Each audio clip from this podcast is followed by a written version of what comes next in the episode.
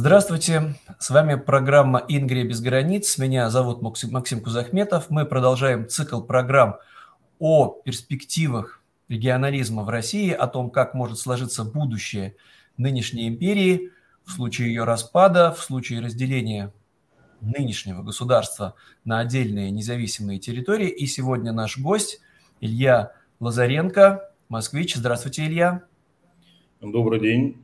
Впервые у нас такой гость, и, конечно, хотелось бы поговорить о том, а каковы же перспективы в случае распада у Москвы, потому что есть давным-давно национальные окраины, мечтающие о самоопределении, о независимости, о возрождении былой независимости. Есть регионы, которые находятся на окраинах нынешнего государства, которые либо сразу изолированы, как, например, Калининградская область, Восточная Пруссия, или Дальний Восток, который тоже претендует на независимость просто по объективным причинам, а Москва всегда вызывает недоумение. Более того, ну и вы, наверное, знаете, для многих москвичей это неприемлемо. Как же так? Как же такое можно допустить? И тогда давайте начнем с того, что вы коротко расскажете о себе и о том, как вы пришли к идеям регионализма. История началась где-то примерно лет 17 назад. И пришел я к этой идее через две других предварительных. Основная заключается в том, что эти циклы, которые заставляют Россию постоянно возвращаться на собственную блевотину, эти циклы обусловлены историей, ее специфической политической культурой и ее имперской сущностью, ее имперским характером с момента основания. Собственно говоря, осознание вот этой проблематики, оно и привело к размышлениям о том, как прервать эти циклы, как вывести русский народ из имперских циклов, из империи. И вторая идея – это, собственно говоря, отсутствие русского национального государства вообще в истории. Собственно говоря, вся история русского народа – это история его эксплуатации в интересах огромной евразийской, полиэтнической и антинациональной по своему характеру империи. Именно эти две идеи… Простите, не могу не спросить, ведь для большинства из нас, из тех людей, которые не родились, не жили в Москве столетиями, все вот это вот имперство, оно же непосредственно ассоциируется с Москвой, с Кремлем, ведь не секрет, что так называемое собирание русских земель, оно же происходило в виде завоевания, причем Московским княжеством, Тверского княжества, Новгородской республики, Псковской республики, Рязанского княжества.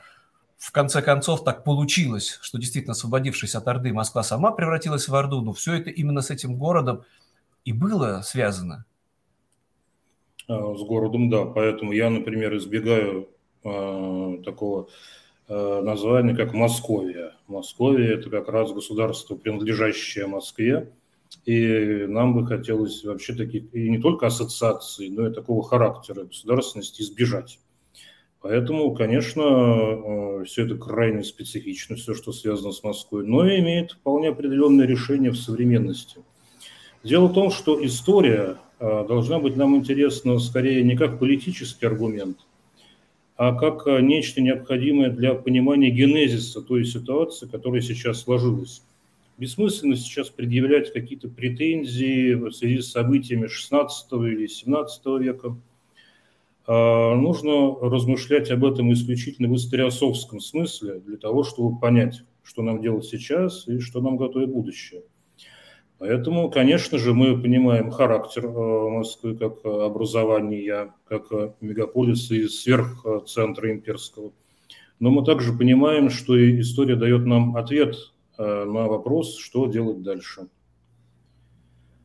Но здесь, конечно, сразу хочется спросить про пример Австро-Венгерской империи, которая точно так же собиралась столетиями, меньше завоеваниями, больше династическими браками, сложная система договоров. И ведь в 18 году распад этой империи, причем, кстати, после поражения в затяжной, Первая мировая война тогда, да, когда Австро-Венгрия завершила эту войну катастрофой, поражением, по сути-то делили Австро-Венгрию победители, союзники, Антанта, и, казалось бы, Вена обречена на уход в никуда, потому что, с нашей точки зрения, как нам столетиями внушалось, выход к морю есть? Нет. Ресурсы какие-нибудь есть? Нет. Ландшафт сложный, горный. Ну, тогда все, где-то вот, наверное, в других частях, ну, кстати, вот там в Чехии все было более благополучно уже в 20-е годы, может быть, в Хорватии, потому что там выход к морю, но это тогда было королевство Югославия, все вместе. А каким-то удивительным образом именно Австрия сейчас богатейшая из этих территорий, хотя до моря-то далеко. Более того, Австрия пережила уже после Первой мировой войны еще и аншлюз, фактическую оккупацию со стороны Германии, разрушительный 45-й год, и ничего, преуспевающее благополучное государство Европы. Можно на этот пример как-то опираться?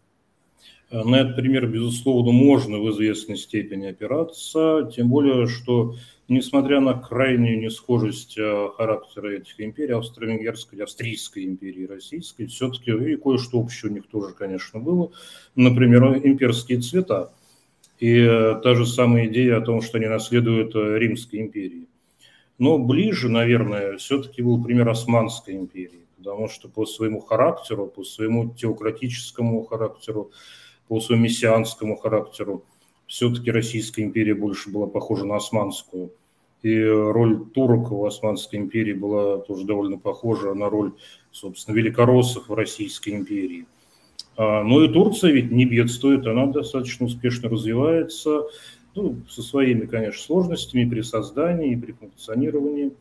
Тем не менее, пример любой империи, распавшейся на метрополию и бывшие колонии, может быть принят в той или иной степени. Австрийский пример, конечно, хорош, по той причине, что нам бы хотелось, чтобы будущее государство после России, в котором мы будем жить, в которое будет входить Москва, оно могло бы быть вполне достойным по уровню жизни, культуры и прочему. Ну вот пример с Османской империей очень любопытен, потому что младотурки, которые тоже в ходе Первой мировой войны, напомним, да, Османская империя тоже потерпела тяжелое поражение, по сути, капитулировала, распалась. Сейчас уже трудно вспомнить, а ведь на том этапе в территорию Османской империи входил весь Ближний Восток, Северная Африка, пусть полуформально, но тем не менее. Ну так вот, но младотурки, которые требовали реформ, требовали конституции, требовали парламента, они-то как раз-таки тоже были за единую и неделимую, потому что вот так будет всем лучше. Хозяйственные связи, но опять-таки поражение в войне сыграло свою там зловещую роль, а выяснилось, что можно существовать и без огромных территорий. Модернизация прошла. Да, причем в некоторых случаях там просто невероятно, да, перешли на другой алфавит, запретили носить шапочки, фески, запретили многоженство, но это все вот реформа Ататюрка, и действительно Турция очень серьезно приблизилась к Европе, это точно. Ну, строго говоря, там даже язык изменился в огромной степени, были вычищены персизм, арабизм, там огромная реформа была языковая. Фактически при Ататюрке создали литературный турецкий язык современный. Ну тогда, хорошо, а как могут тогда развиваться события вот для нас сейчас, в 2023 году? Ну, опять-таки, я еще раз повторюсь, нам очень интересно, а как вот в случае с Москвой могли бы происходить события, как психологически люди могли бы к этому быть готовы, к тому, что все, вот империи больше нет, но у нас есть свой регион, своя республика, надеюсь, трудно представить, да, сейчас уже Москву монархии, царство. Жалко, что принц Гарри уже не может быть призван на престол в качестве царя Игоря. Ну, конечно, республика, да. И как? Нет, ну, психологически, вы имеете в виду, как люди будут себя чувствовать? Ну, например, я тогда по-другому спрошу. Да? Вот вы москвич, родились, прожили в этом городе, провели все детство, молодость, то есть настоящий коренной, не приехавшие, у вас были знакомые, друзья, одноклассники. Как вы оцениваете вот их представление о будущем, да, вот Москвы, как более компактного, может быть, в границах всего лишь вот этой нынешней Московской области и региона, как вот этот культурный шок они смогут пережить? Вообще, есть ли у вас вот соратники из числа не нас, регионалистов, которые находятся в других территориях, в других территориях Российской Федерации, а непосредственно в Москве? Да, в принципе, конечно. Когда мы начали движение в 2007 году, у нас уже появилось немало сторонников, но в основном эта идея в действительности крутится не вокруг какой-то конкретной идентичности, к сожалению, пока что нет, а скорее от обратного. И здесь, конечно, мы должны быть благодарны нашим товарищам, единомышленникам из других регионов, потому что благодаря их активности возникает и более широкая база у нас, потому что методом исключения жители так называемой Центральной России начинают понимать, что вокруг это совершенно другие регионы, что есть Поволжье, которое принципиально отличается, есть Дон, есть южная часть Центральной России, есть Ингрия, наконец, есть Новгородщина, есть Русский Север, так называемая Архангельская область. Все это другие территории в культурном смысле тоже. То есть чем больше региональных движений возникает вокруг, тем проще жителям так называемой Центральной России отстраивать свою идентичность от других, понимать себя. Естественно, что любой субъект понимает себя в противопоставлении, в сравнении с другим субъектом. Так и возникает субъектность, собственно говоря. Поэтому, конечно, со временем, в некоторых условиях довольно быстро, идентичность разовьется. Но я-то считаю, как раз у Москвы мощнейший потенциал интеллектуальный. Все вот эти вот страшилки, что как же так, как мы будем там жить, они... Опять это все имперское наследие. Большие города с населением просто больше миллиона человек уже часто самодостаточны, потому что там производится интеллектуальный продукт. Там находятся штаб-квартиры корпораций. Там находится, это пресловутая аббревиатура, НИОКР, центры, по научным исследованиям. И здесь в Москве все как будто бы в руках. Совершенно не обязательно, чтобы еще и была какая-нибудь нефтяная вышка. Но мне кажется, просто многие из наших с вами соотечественников этого не понимают.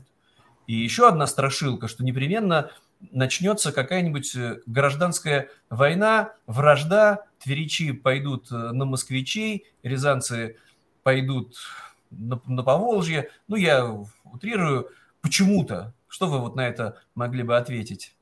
Я могу ответить на это много, что если говорить, начнем с конца, конечно, вряд ли будут какие-то жестокие конфликты между регионами в результате вот этих процессов управляемого демонтажа империи. Если мы говорим о смуте, войне против всех, всех против всех, то, разумеется, в первую очередь это произойдет отнюдь не по вине регионалистов и сторонников федерализации или демонтажа империи. Это произойдет по вине нынешнего режима, и сражаться будут скорее как раз его участники, его выгодоприобретатели, которые будут рвать друг у друга куски. Вот это, скорее всего, может привести к конфликтам, смутам, гражданской войне. А вот как раз мирный, рациональный демонтаж империи, он не приведет ни к каким конфликтам в силу многих причин, которые можно обсудить отдельно. Что касается Москвы, как, возможно, образования, которое, по большому счету, и не нуждается ни в какой империи, это совершенно очевидно. Москва не нуждается в имперской ноше, и в действительности ее это достаточно уже архаичная империя тянет на дно. Но здесь уже я немножко перейду к, может быть, анекдотическому случаю.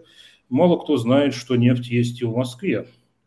Если бы она очень сильно понадобилась, то ее можно было бы добыть. Это московская синеклиза, которая раскинулась прямо в Центральной России, и нефть была добыта под Ярославлем очень хорошего качества. Действительно, есть. Немножко есть. Но теперь, например, в Норвегии в минувшем году подавляющее большинство проданных автомобилей электрические. Хотя Норвегия крупнейшая нефтедобывающая держава. Тут, мне кажется, у нас на глазах все может вообще измениться. Да нет, я согласен, что... Но меняется уже, как это изменится. Этот процесс идет, он неостановим. Потребление нефти, газа будет падать, поскольку это энергоносители в основном, а в этом уже нужды будет все меньше. Это вполне очевидно. А про распад просто очень многие из наших соотечественников воспринимают все это абсолютно буквально. То есть, что колючая проволока, пограничные столбы... Шлагбаумы, жесткая проверка. Почему они так считают, тоже не очень понятно. В Западной Европе сразу несколько десятков независимых государств, но шлагбаумов нет. Шлагбаумы, грубо говоря, только против таких, как мы. Ну и вот еще некоторых других государств, которые не шагнули в лоно цивилизации до сих пор. Да. Ну, в свое время я предлагал такую популистскую, можно сказать, схему, когда говорил, что страны Европы стремятся к унификации, объединению, а Россия следует стремиться в ровно обратном направлении, к деинтеграции. И тогда в какой-то точке Евросоюз и Российская Федерация сойдутся равновесно. Но теперь уже о Российской Федерации, наверное, стоит говорить немного в другом ключе. Да, понятно, что Путин и его преступный режим, в принципе, за нас, за регионалистов, все сделали. Из такого вот теоретизирования они превратили ситуацию в необходимость для Европы обеспечить уже свою безопасность на будущее, да, чтобы все это снова не выплеснулось, именно разделом, как вот еще. Но и здесь вот то, что вы тоже упомянули, опять-таки, это нынешний режим, действительно стимулируя создание частных военных армий, привлекая в эти армии маньяков, садистов, убийц, формируя из частей Росгвардии, МВД тоже такие подразделения, куда собираются садисты, насильники. Но все это было видно по акциям протеста жутким в Москве и в моем родном Санкт-Петербурге, когда вот там избивали людей массово, да, жестоко. Конечно, только они и могут быть опорой режима. Но здесь тогда какая, может быть, какой ход там? Естественно, что вот хорошо, режим пал, режим капитулировал. Как вот подстраховаться от того, чтобы власть не захватила опять кучка бандитов? Может быть, в больших городах это сложнее, а вот в небольших регионах, превращая все это в феодальные княжества? Это серьезная проблема. Но тут я должен традиционно сказать, что, к сожалению, многих, может быть, а может быть, к удовольствию многих, нас, конечно, интересует прежде всего судьба Москвы и прилегающих областей, как основы будущей Русской Демократической Республики. Ну, конечно, в некоторых регионах будет значительно хуже. У Москвы, у Петербурга, у Екатеринбурга гораздо больше шансов на, скажем так, вестернизацию и приличную современную жизнь. Конечно, судьба Тувы может сложиться, например, несколько хуже. Но что делать? Все регионы развиты неравномерно, у всех разная историческая судьба, и мы не можем отвечать за всех. Тогда уж давайте обратно империю делать, чтобы за всех отвечать. Но этого не хотим. Нет, я согласен. Это по такой же логике нельзя было допустить распада Советского Союза, чтобы не было армяно-азербайджанского конфликта, и об этом должны были бы, получается, переживать латыши, эстонцы и литовцы. Ну, конечно, это абсурд. Литовцы и переживают, что там в Карабахе. Ну, переживают, конечно, эту проблему за Азербайджан и Армению. Но тут тогда такой болезненный для многих из наших соотечественников сами вопрос – это внешнее управление, базы НАТО. Причем, опять-таки, не то чтобы что-то новое надо придумывать. В Германии до сих пор находятся американские военные базы, да и в Японии находятся американские военные базы. А это передовые промышленно развитые державы, и сложно представить их в виде какой-то вот зависимой колониальной территории. Может быть, это как вариант безопасность и для Европы, ну и для нас, если сами вот не можем справиться на случай военного мятежа или вот разгула бандитизма. Я думаю, какие-то такие гарантии было бы очень хорошо получить, но не в рамках, разумеется, какой-то там оккупации колониального режима. Вполне можно было бы ориентироваться на интеграцию с НАТО, которая могла бы, конечно, и дать некоторые гарантии для внутренней стабильности. Это не значит, что должны быть какие-то обязательно базы, которые были, например, в Германии после военного поражения во Второй мировой войне. Ну, тогда вот, возвращаясь к практическим вопросам, вы как вот лично вы видите путь? У нас же опять это историческое все. Это наше несчастье, что должен быть сильный государь, вот эта единоличная власть, помазанника Божьего, да?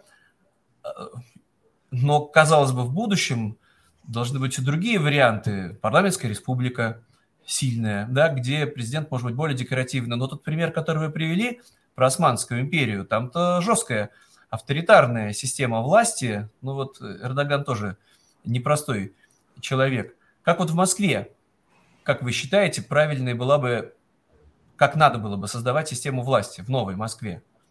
Ну, я бы не сказал, что в Москве, потому что я все-таки в рамках создания нового национального государства, где я рассматриваю Москву как отдельное государство, да, то есть она сама по себе существовать сможет только в рамках вольного города, и чем это кончится, я не могу себе даже представить.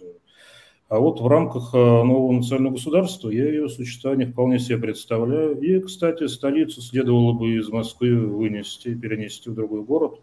Ну, по старой нашей идее это мог бы быть Владимир, или можно построить новую столицу. Это тоже нормальная идея абсолютно.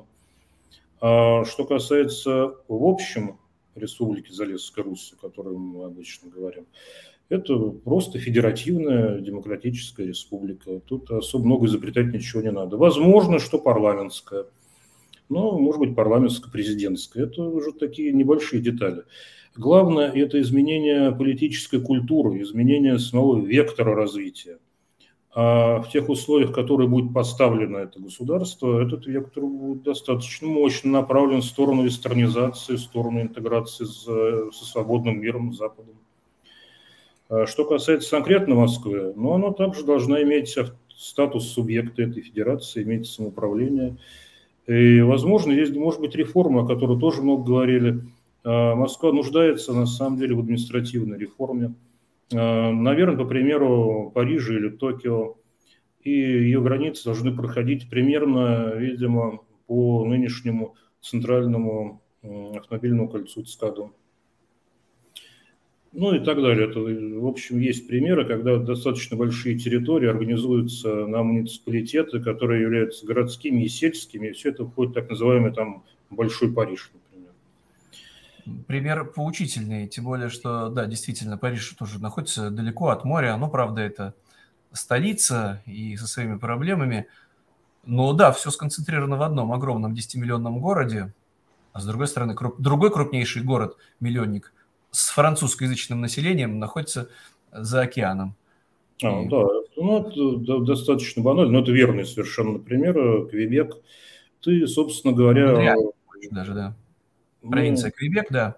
Но вот это, кстати, тоже любопытный пример, ведь в Канаде не боялись референдума о провозглашении независимости Квебека. Ну, да, была агитация, причем проиграли регионалисты, так же, как и шотландские регионалисты, что вообще может показаться невероятным. Большинство людей проголосовало за то, чтобы остаться в рамках существующего государства. Это наша нынешняя власть, этого патологически боится и каждый раз придумывает страшилки. Но, как мы уже упомянули, любые. Экономические, конечно же, военные. Ну, вот еще одна очень популярная страшилка. Это тогда будет, значит, 10, 20, 80 ядерных, ну, стран, которые владеют ядерным оружием, а это уже вот точно все. На это что можно было бы ответить? Про ядерное оружие. Денуклеаризация. Надо его изымать просто, и все. Я думаю, что на этот шаг все построссийские страны пойдут, в общем-то, не то чтобы с удовольствием, но неизбежно. Нет, я согласен. Это может быть одним из условий капитуляции. Да. После неизбежного поражения... Но здесь вот опять этот пример 18 года, когда Германия и поражение потерпела, и капитулировала, и власть сменилась, стала республиканской, и демилитаризация. Германии было запрещено делать танки, самолеты, крейсеры, броненосцы строить было там все минимальное. А потом реваншизм, нас предали, приход к власти фронтовиков на выборах сравнительно демократических. Как этого можно было бы избежать, чтобы вот через 10-15 лет кто-то вот из обиженных, причем эти люди не подпадут под люстрацию, если не будет принято там специального закона, да, ну вот он был мобилизован, ну вот его призвали, вот он провел там сколько-то в окопах времени, а теперь вернулся и будет объяснять, нас предали, а менталитет людей не изменится за 10, за 20, даже за 40 лет. Но это тоска по империи. На самом деле менталитет – вещь довольно-таки такая неуловимая. Есть объективные условия, есть массовая психология. Со всем этим можно работать.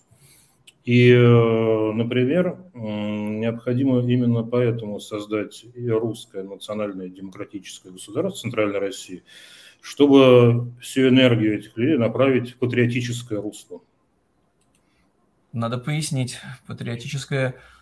Что под этим подразумевается? Ну, у нас, наконец, у русского народа будет свое национальное государство, национальное убежище, созданием и процветанием которого и следует заниматься настоящему русскому патриоту. И здесь есть тоже прецеденты. Германия принимает людей, которые по происхождению язык уже давным-давно забыли, да, но репатриация, программа репатриации во Франции. Все, кто приехал, все французы. Надо учить французский язык, французскую историю. Это обязательно петь Марсельезу, иначе гражданство не получишь. И здесь все это в рамках вот Московской республики или какого-то другого государственного образования. Все точно так же должно быть, да, по-вашему? Я думаю, что это национальное государство, поэтому все, что вы назвали, оно неизбежно должно присутствовать, конечно. Это одна из гарантий того, что мы сможем канализировать все эти имперские энергии все-таки в полезное русло. Ну, про прогнозы, про примерные. Сейчас мы находимся в атмосфере кровавой, жуткой войны, в том числе и войны на истощение. Как вот вы оцениваете эти перспективы распада, потому что есть много аналитических материалов, в том числе и западных, но вот... один из последних, американские там аналитики, что ну вот где-то в 30-е годы. Это неизбежно произойдет, никто не сомневается. Но вот когда именно? Потому что у нынешнего режима все-таки достаточно серьезно решим прочности. Ну и территория огромная. Да, запас прочности, безусловно, очень большой. И я не думаю, что это произойдет в ближайший год или два. Но все может быть. И мы не знаем... Во-первых, в какой форме произойдет военное поражение России. Мы не знаем, какие условия капитуляции будут приняты. Мы не знаем, не зайдет ли вообще война и дальше на территорию России. И мы не знаем, устоит ли режим после этого поражения, и начнется ли после этого смута. Это очень серьезные вопросы, ответа на которых пока что нет. Но если есть инерционный сценарий. Да, что касается... И, ну вот, Северный Кавказ. Это уже было на нашей памяти в 90-е годы, две чеченские войны, когда одно небольшое территориальное образование могло пошатнуть устои этой империи. Кровавые, жуткие войны, в первой из которых империя практически потерпела поражение, должна была его признать.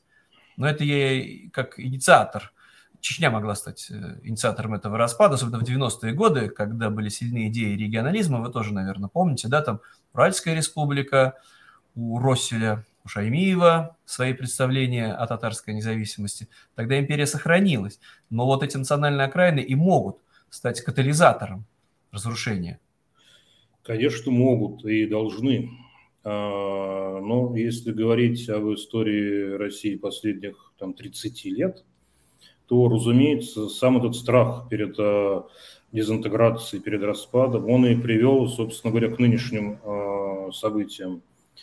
Собственно говоря, империя собиралась обратно в этот авторитарный, сейчас уже дикий, практически карикатурный режим, именно мотивируя это страхом перед распадом. И мы знаем, что как раз и чеченские войны в значительной степени привели к неосоветскому реваншу имперскому. И мы знаем, что укрепление путинского режима всегда объяснялось как раз тем, чтобы предотвратить этот самый распад. То есть власть, безусловно, расценивает эту возможность как более чем реальную, и она заставляет ее постоянно возвращаться к имперской авторитарной теократической схеме, когда имперская идеология становится господствующей, становится руководством к действию. Так что, я думаю, это как раз и есть то самое ядро смысла происходящего. Если бы нынешняя диктатура существовала бы в замкнутом режиме, в мире десятки диктатур, иногда очень жутких, как северокорейская, но нету внешней агрессии. Все-таки нападать на другие страны, начинать такие масштабные войны, это что-то исключительное. Ну, почему я еще раз и повторюсь, что Путин все для нас сделал, чтобы... Нет, он доведет дело до конца, я в этом уверен. У него нормальное здоровье, у него пока еще ресурсов много. Я думаю, что он свою историческую миссию выполнит и дело до конца доведет. Да. Ну хорошо, давайте тогда на этом прощаться. С нами был представитель московских регионалистов Илья Лазаренко. Большое вам спасибо. С вами была программа «Ингрия без границ». Меня зовут Максим Кузахметов. До встречи в следующих программах. До свидания. Благодарю. До свидания.